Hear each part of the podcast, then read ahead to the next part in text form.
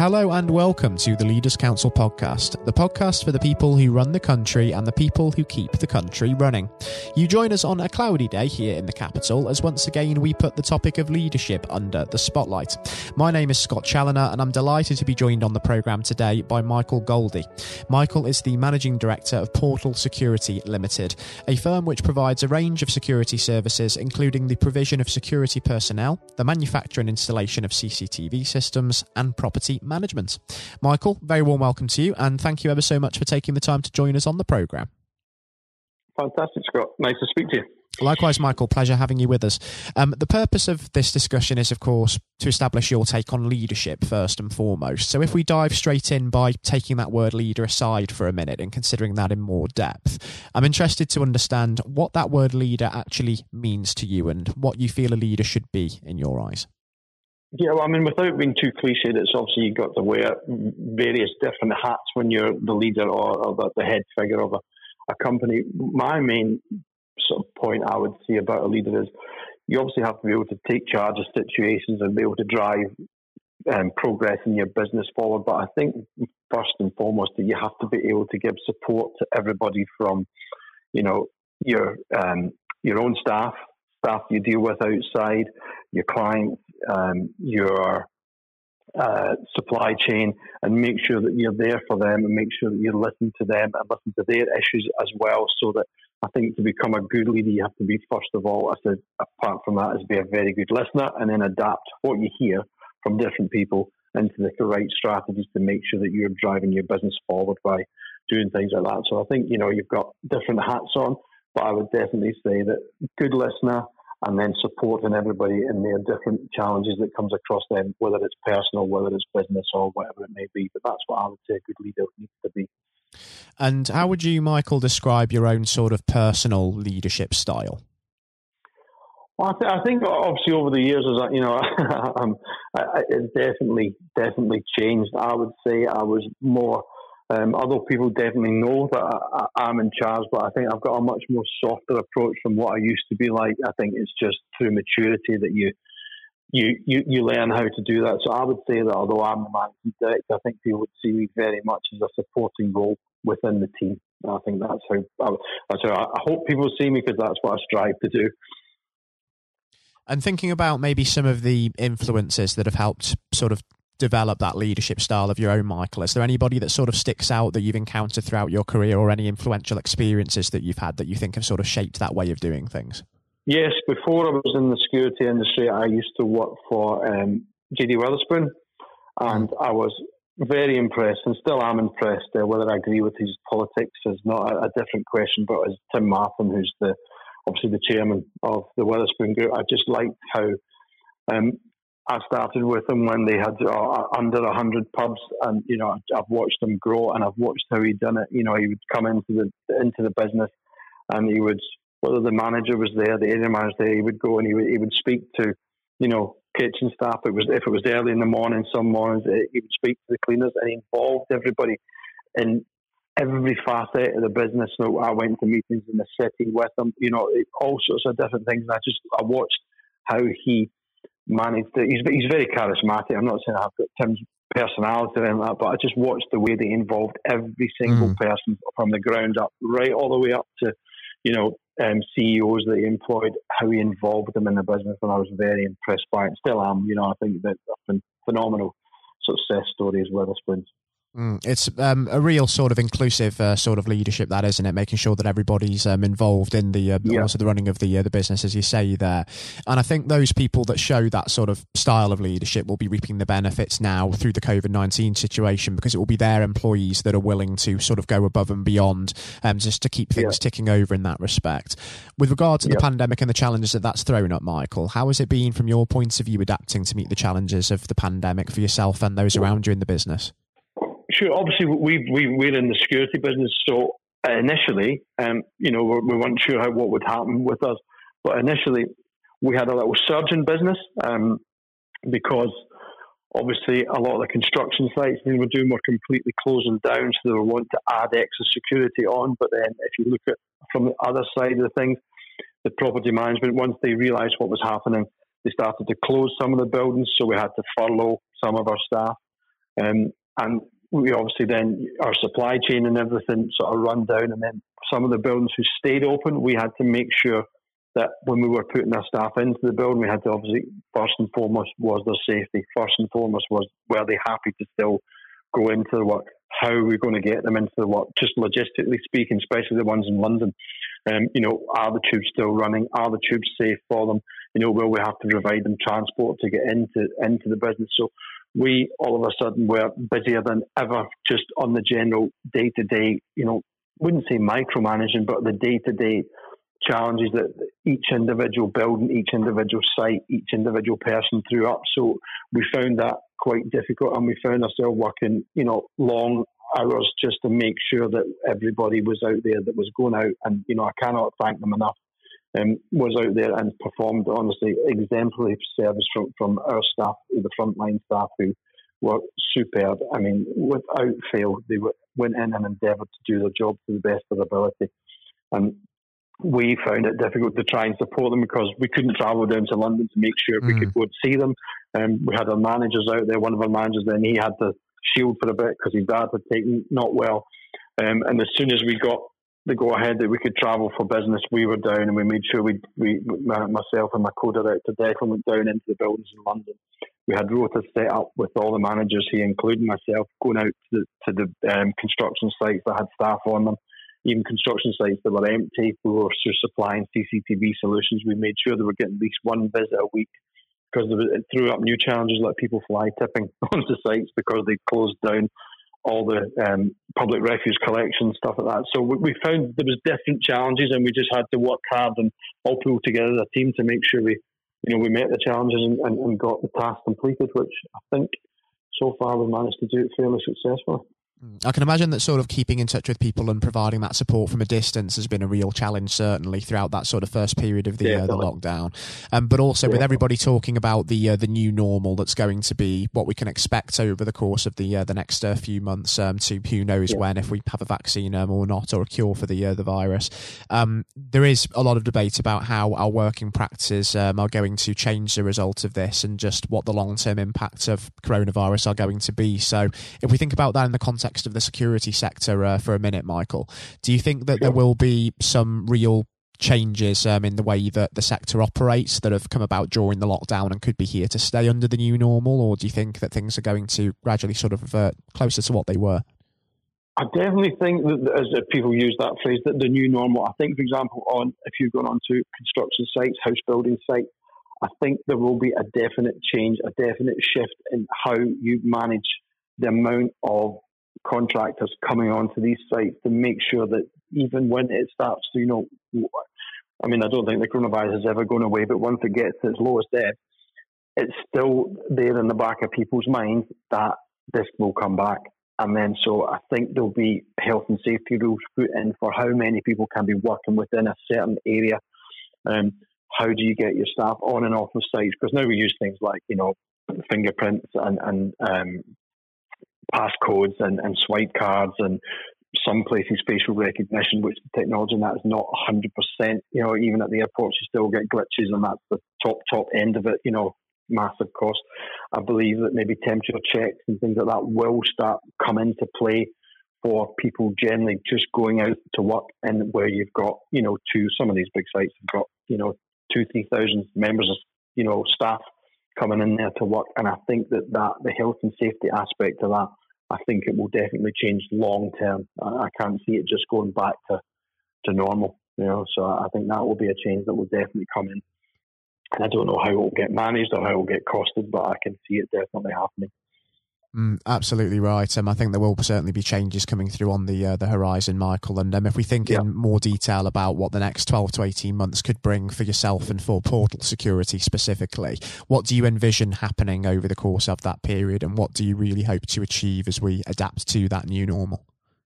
Well, I think I think as as well as ourselves, we are very lucky. We've got very good technology guys behind us um, who, who, who work for us, and we have very good technology partners. So um, we have systems that are there which can definitely 100% accurately do that job. So, for example, but you know, the if you've seen you going into a building site, you're going through like a, a metal turnstile, you use your face or your finger to open that. But these things won't be able to work because um, what we have to do is have proper temperature reading cameras, um, which you have to go into. A, a, I mean, you say a sterile environment, but just an environment where the, the ambient temperature stays the same, so you don't get false readings. So I think we'll probably have to look into building new way, new ways of putting them onto site. So, for example, um, if we used like a Portakabin as an example, we'd have to you'd have to have the tops off in, in mesh so that it keeps the circulating air going through it because you can't put false air through it. Got to be open both sides, um, and it takes away from the fact that then you don't have to have another person there to see anybody coming in coming into the site. So we're working hard to develop that to get that to, you know, it's working one hundred percent. Um, I see that being a good advantage for us. If we get that correct, I think that will eventually go into more and more um, of the construction industry sites. Um, I also think the construction industry, as you know, obviously with the chancellor um, yesterday saying how much they're going to be investing into things, but I think it will slow down a little. So we'll have to obviously be very careful in budgeting where we are. The jobs we're on just now may take a bit longer but whether the jobs we're looking at in the future will start as quick as we thought they were. So we'll have to obviously manage our staffing levels and, you know, just to make sure that we can sustain our business through this next, I would say, you know, 18 months, two year period of uncertainty, I think it'll be.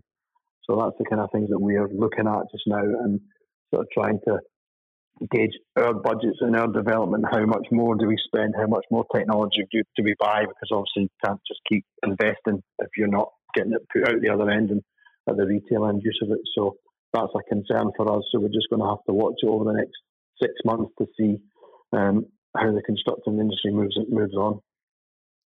Exactly right. Um, it's going to be uncertain times and interesting times as well, yeah. just to see how industry continues to adapt. And you know, Michael, given that it's one thing speculating about what might happen, and it's another thing entirely, of course, reflecting on what's happened when the time comes.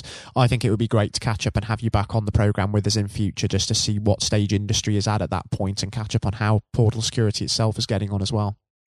Yeah, that, that would be good. You know, I mean, instead we're we're we're quite robust. You know, we we, we think we can we can we've stormed we've managed to weather a couple of storms with financial crash and things like that, and you know. Uh, we, we, we got through that okay. So, and we, we, I'm sure we will get through it. I just, you know, we just have to be very careful. And you don't want to be too cautious, but definitely mm. cautious of what we're doing. And it will depend on, I think, confidence. I know every you hear that word all over the place, confidence, confidence. But confidence people start buying houses again, confidence to start building hospitals, confidence to go back into building schools. All these kind of things, because they're all needed. Infrastructure is needed. All these improvements are needed, but we've spent so much money on other things at the minute. Will there be more money to, to fund that type of project? Is the one that's kind of we're wary of whether that will happen or not. So we'll just have to definitely fingers crossed and just be well prepared. Mm. Fingers crossed, and let's hope the trajectory is only going to be upward from here because there are still so many variables, second spike, etc. Um, so Absolutely. let's hope so, uh, Michael. It's been a real pleasure, I've got to say, um, having you join us today on the uh, the program. I've thoroughly enjoyed our discussion, and until we do speak again um, in future, do continue to take care and stay safe with all still going on. Yeah, good luck to yourself, Scott, and it was lovely talking to you and everybody else out there. Stay safe, as they say. So take care. Take care of yourself, Michael. And for all those listening in, do continue to look after yourselves and be sensible because it really does make a real difference in saving lives. I was speaking today to Michael Goldie, Managing Director of Portal Security Limited. And coming up next on today's programme, I'll be handing over to Jonathan White for his exclusive interview with England's 1966 Football World Cup hero, Sir Geoff Hurst. During his professional career, Sir Geoff scored over 200 league goals for the likes of West Ham United and Stoke City. But most notably, he remains the only man to this day to have scored a hat trick in the final of a FIFA World Cup following his treble in England's 4 2 win over West Germany at the old Wembley Stadium 54 long years ago. I hope that you enjoy listening just as much as Jonathan relished the opportunity to speak with Sir Geoff himself, and all of that is, of course, coming up next. Uh, we're now joined, uh, though, by former England footballer and still the only man to score a hat trick in a World Cup final, Sir Geoff Hurst. Uh, thank you very much for coming on today. Uh, You're welcome. You're welcome. Good afternoon. Uh, and perhaps I should uh, start and get it over and done with. I know you must be bored with it, and uh, you've probably been asked a thousand times. But when you got out for a duck playing for Essex, Uh, Geoff, what was going through your head at the time? well, of course, that's not one of the most asked questions I get. Oh, there, there are one or two people who are very familiar um, who, who, do Google me and realise that I did uh, score nothing for Essex. Uh, my only game for Essex first team when we played against Lancashire in Liverpool, a place called uh, uh Aigburth in in, uh, in, Liverpool, many many years ago, 1962, I think that was. So I didn't. Um, yes, I, I, didn't really feel it at the time. It was lucky to be playing. I guess there were one or two injuries, um, but the problem that I had was was really messing about between the two sports. That was very detrimental to me uh, over that period of hmm. time, mm. being stuck between the two sports. And I think uh, for those that uh, don't know, there's a there's a, another world that might exist where um, Sir Geoff Hurst was a, a first class cricketer and not perhaps a, a footballer. But um, whether it's business or cricket or, or football, obviously the importance of leadership it can't be understated, no matter what form that comes in. When you were at West Ham, uh, Geoff, and when um, Ron Greenwood first uh, uh, came along, he made obviously some pretty radical changes was this a man that genuinely inspired confidence uh, the first time you'd meet him? Absolutely. I mean, he, he was simply a, a fantastic uh, coach or teacher, if you like, of football. And uh, the, the quite always mentioned when we talk about Ron Greenwood, Harry Redknapp, who was played under him and has been very successful as a player and, and the manager over many, many, many years. He um, he's come across many coaches, of course, and managers during his time over years, I guess he would still say that Ron Greenwood is the best coach he had worked with. He'd worked with. So you're very fortunate. I think you, you, think you're lucky when you come across if you have a great teacher at school and uh, a great coach as we had in Ron Greenwood, and of course a great manager in Alf Ramsey. So to come across people like that of that caliber can have a huge influence on your your career, of course, and, and then your life, and that's that's quite purely the case.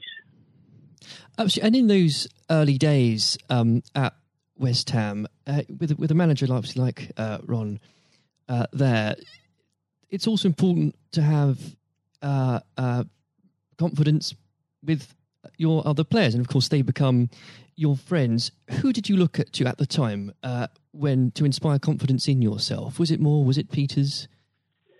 I think probably. Well, I was very fortunate to play with the caliber of the players I did again, again, extremely fortunate to play with you know, the captain um, of England and West Ham and Martin Peters, who was a fantastic player. And some, as far as Martin's concerned, I think sometimes he didn't quite get the uh, recognition he deserved. and What a wonderful player he was. In terms of inspiring confidence, I always probably say that the biggest influence uh, for me, I guess, would be the captain Bobby Moore. Although he was only uh, about eight months older than me. He graduated through the system probably three or four years earlier. He played for England in 62, four years before the final when I played. And so he, he was more looked upon him more as a senior player, if you like, not as a, a guy with the same age group as me. And I looked at how he how he uh, trained, how he acted, how he behaved, and how he played. And so he he would say, I would also say he was a big influence on me. One thing I would say about leadership, uh, what I do, I do understand clearly all walks of life. Leadership is at the top is absolutely vital for a, a for a business, a football team, in any walk of life to be successful. And it's quite evident. I was in the motor trade for a long time as well, selling car warranties to car dealerships.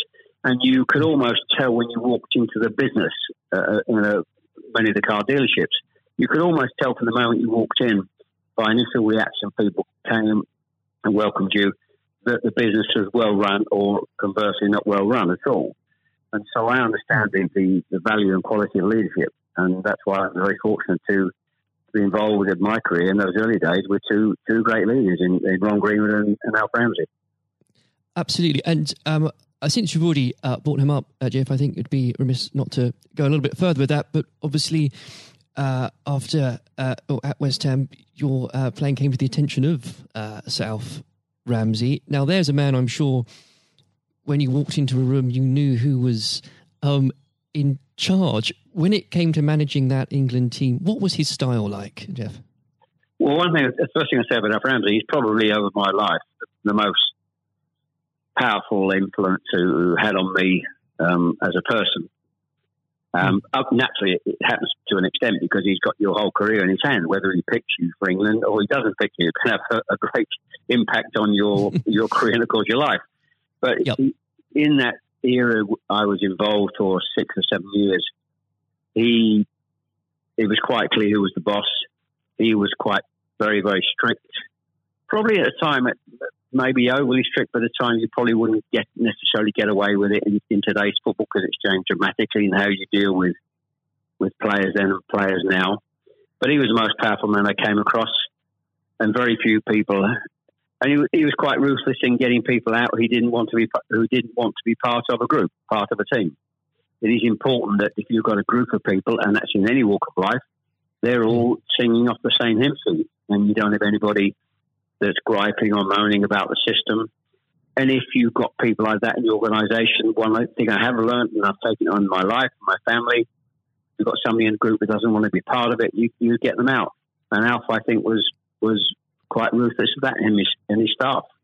And I think that's one thing, I, one of the most serious things I think I've learnt over a long period of time. And is there, do you think, uh, a, a, specific moment? I'm sure there's probably dozens, but is there a specific moment, Geoff, you could uh, perhaps pick right now that did show those uh, qualities in uh, Sir Alf so uh, sharply? Yes, I think for, for me, certainly, um, I think there are instances of players who you thought would, would be in the team or certainly in the squad, and surprising they were not. There was no necessary reason for it, but looking mm. back, I do think perhaps they were people that Alf didn't think wanted to be part of a group. Um, so that that's that's for me. In terms of my personal view, I think that it looked prior to the um, World Cup that I was going to be playing um, in it only a few games before. I was I was playing, and I played with Jimmy Greaves in the game against Yugoslavia only a couple of months before the final. And it looked at that stage as if I was going to be, be playing in, in the team.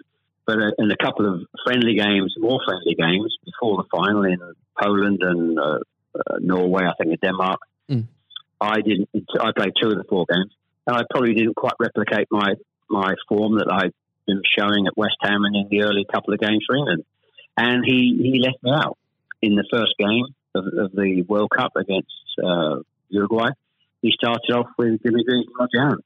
So mm. I, I, had an impact of thinking I at that stage I, like I was going to play, and didn't start because of just a lack of form. I didn't play quite well enough to justify my position, and somewhat fortuitously, I only got back in the team because of a, a nasty gash to shin um, on Jimmy Greaves' leg.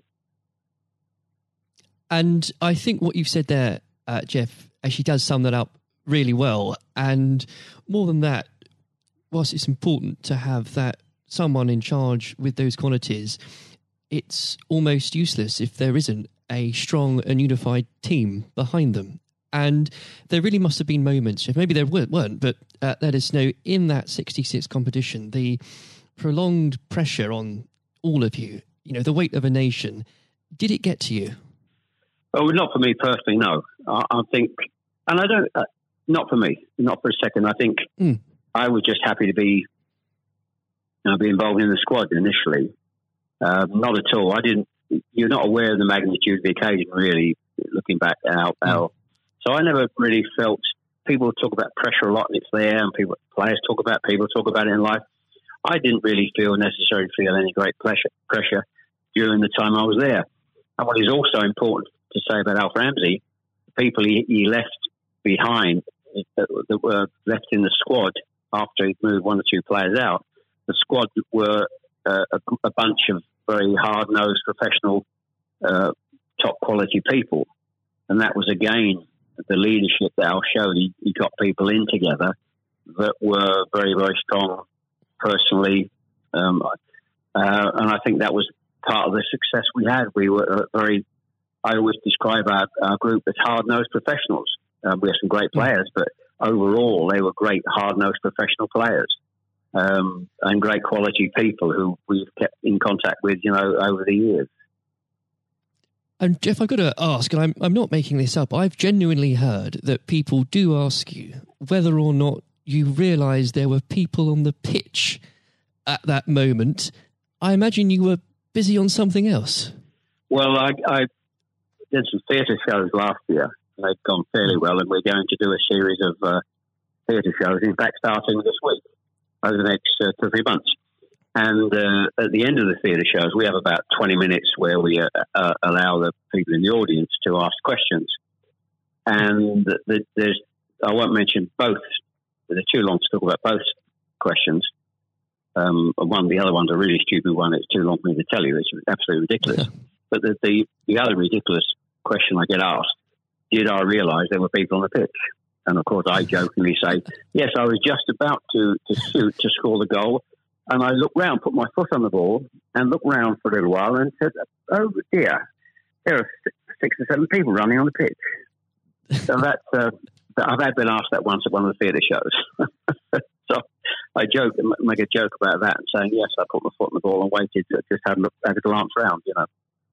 Maybe it does prove there are things that, such as stupid questions, really. Um, oh, yeah, there, are, there certainly are. I've got another one which I won't bore you into. It's too long to tell you. Uh, I was in a Jersey or Channel Line, Jersey or Guernsey, uh, two or three mm. years ago, and most stupid, irrelevant questions absolutely nothing to do with football whatsoever, which uh, was absolutely. But I can use that now because it, it is quite funny. well, maybe another time then. But we. Um, uh, well, you want me? I, I can tell you if you want. You want? You got time? I can tell, I tell you if you want. Geoff, go on, go. I think I, it would be silly if I said no at this point. Okay, so I was uh, doing a, a, at a dinner in in the Channel Lines, three or four hundred people, black tie dinner, uh, guest of honor. Mm. And this occasion, I was speaking for about twenty minutes, then allowing uh, questions from the audience at the end of the evening. And there was usual football questions, and then all of a sudden, I had a somebody at the back who who asked a question. I didn't quite hear what he said. He didn't have the microphone with him. So I said, I didn't hear what he said. Can you please give mm. this chap the microphone so I can hear clearly what he said? So the chap had the mic and he said, When a turtle loses its shell, is it naked or is it homeless? Right. what, what, a question! What a question! Uh, I think that would be in, definitely in the stupid category, wouldn't it? So we had a laugh about that. Is, uh, well, uh, and we, that you've got to have a patient of a saint, I think, sometimes to put up with well, things no, like that. But then again, I found it amusing. I just found it amusing. In fact, some of the audience found it highly amusing as well. So it did, uh, um, it did make again, laugh that day. if you can put up with my questions, you can probably put up with uh, anything. Um, but there, there, would have become a point, though, um, Geoff. I think um, you, you, were a young man when obviously this happened when you must have realized that people, teammates, began looking at you for leadership. Um, is that something that occurred to you, or did you just realize that by by one way or the other, people actually begin to look up for you for inspiration? Well, possibly. That's never really struck me until you've actually mentioned it now. Quite frankly, it's a new a new question. Mm. Does anybody look up to me I'm sure perhaps uh, there are there are people who pay you compliments of, of uh, fans of, of, West Ham and uh, Stoke, and of course in, uh, England fans who um, I, I, think probably uh, it would be very immodest of me to to suggest that I, I, felt that somebody was looking to me for inspiration. Um, you, but, you don't but, uh, have to, but I will. Uh, well, um, it's, it's, okay for a third party to do it. Uh, perhaps, um, perhaps that may have been the case over the years. Uh, people look at you, and um, uh, maybe uh, it has a, helpful effect. but I do think you, you, how you behave and set examples on and off the pitches, people must realise that that's, that has an influence. How you react and behave mm. to, to situations on and off the field surely probably has an impact to younger players coming in into the team latterly. Um, yeah, and and with that, looking at um, uh, football today, uh, is there anybody that you think, particularly on the field or the sidelines, that strikes you as someone with um, those qualities that you could identify in a in a natural leader?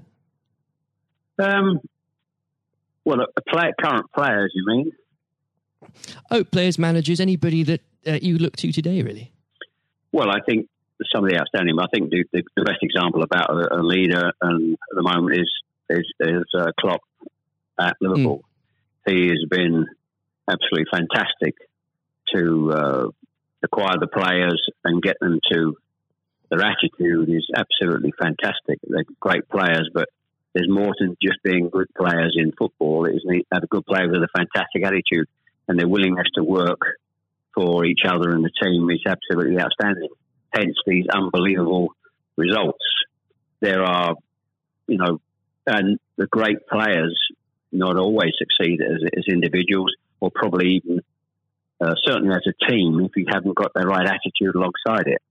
And they're probably, and that, that comes through the leadership. That's not just luck. Absolutely. That's, that's absolutely leadership. He'd be the best example, of course, in, in football terms today. Uh, e- easily, easily. And of course, but going back not that long ago, Alex Ferguson, who just absolutely, mm. you've got to take him as the first example because Klopp's only done this over a period of time, a short period of time. But if you look at the 25, 26, 27 years that Alex Ferguson did with Manchester United, and subsequently since he's gone, how they they are not doing so well. he's the best example of management I've seen. We've seen we've probably ever seen, and I don't think anybody will see the light of that kind of leadership again. It's absolutely astonishing, astonishing. And do you think? Could you imagine uh, Sir Alf or even Ron Greenwood managing teams today? Yes, I think so. I think yes, uh, no, hmm. no question at all. I think they uh, Ron Green was yeah. Well, the, the answer, straightforward answer is yes. Um, good they, answer. the straightforward answer is yes. I can elaborate as much as you want, but the straight answer is absolutely categorically yes. Uh, and with um, I know uh, if we could talk about this probably for the next hour or so, but um, I'm conscious of the um, time. Um, looking um, back uh, through your um, playing career, perhaps especially um, your time uh, for England, who was it uh, that struck you more than anyone else on the pitch uh, that displayed qualities of not just leadership but uh, companionship and and level-headedness that you think that have stuck with you all these years later? Well, I think we were, I was very fortunate, and I wouldn't pick any one player out. I think looking at so that, so many, yeah, so many, and that's why we were successful because we had so many um, showing all those qualities that you just mentioned uh, throughout the team. I think that that was outstanding, and uh, uh, and it's an opportunity to talk about uh, all of them in, in, that breath. And there was nobody. And going back from an earlier earlier question for me, that um, all hard nosed professionals, good good teammates, mm. good socially, and that's why we kept in touch with each other on our golf days every year uh, up until about five years ago. Of course, with, with the uh, sadly dwindling, yes. dwindling numbers, we we still got on. Our wives got on all together. All those years later, it didn't just finish after '66. that reunion, that camaraderie, that team spirit. Mm. Um, getting on with each other lasted for, for a long, long, long time. And I wouldn't and when it, when you put those those questions and how you categorize those, I would pick every one of the eleven players um, who you put in that category that were like that. There was nobody else; they were all outstanding, and I think that was a big part. I can't stress how big Absolutely. a part that was. And I've said that many, many times for the success of the team. We have some great players. It, we have some great players, of course. But without the attitude alongside that, going back to an earlier question, you we wouldn't have been as uh, ultimately ultimately as successful. Exactly. Without that, you, the, the the whole will never be greater than the sum of its parts. But with it, yes, the word the word is team. The word is the word is team. Absolutely. And I always use the word team when I talk. Sometimes uh, together, everyone achieves more, and that that's the same in any walk of life. That, that's fundamental. And uh, lastly, uh, Geoff, looking if, if you were to uh, give advice, and whether this is in sport or business or indeed any other walk of life, what would you identify, if you can, as the key tenant uh, that you can't go without in terms of leading a team, no matter what that team is? Single mindedness, uh, single mindedness, dedication, dedication to the job. Um, thinking about that that that role, that job in leadership all the time. It's a huge part of your life. It, you, I don't think you can switch off when you're in, in business at the top level or sport at the top level.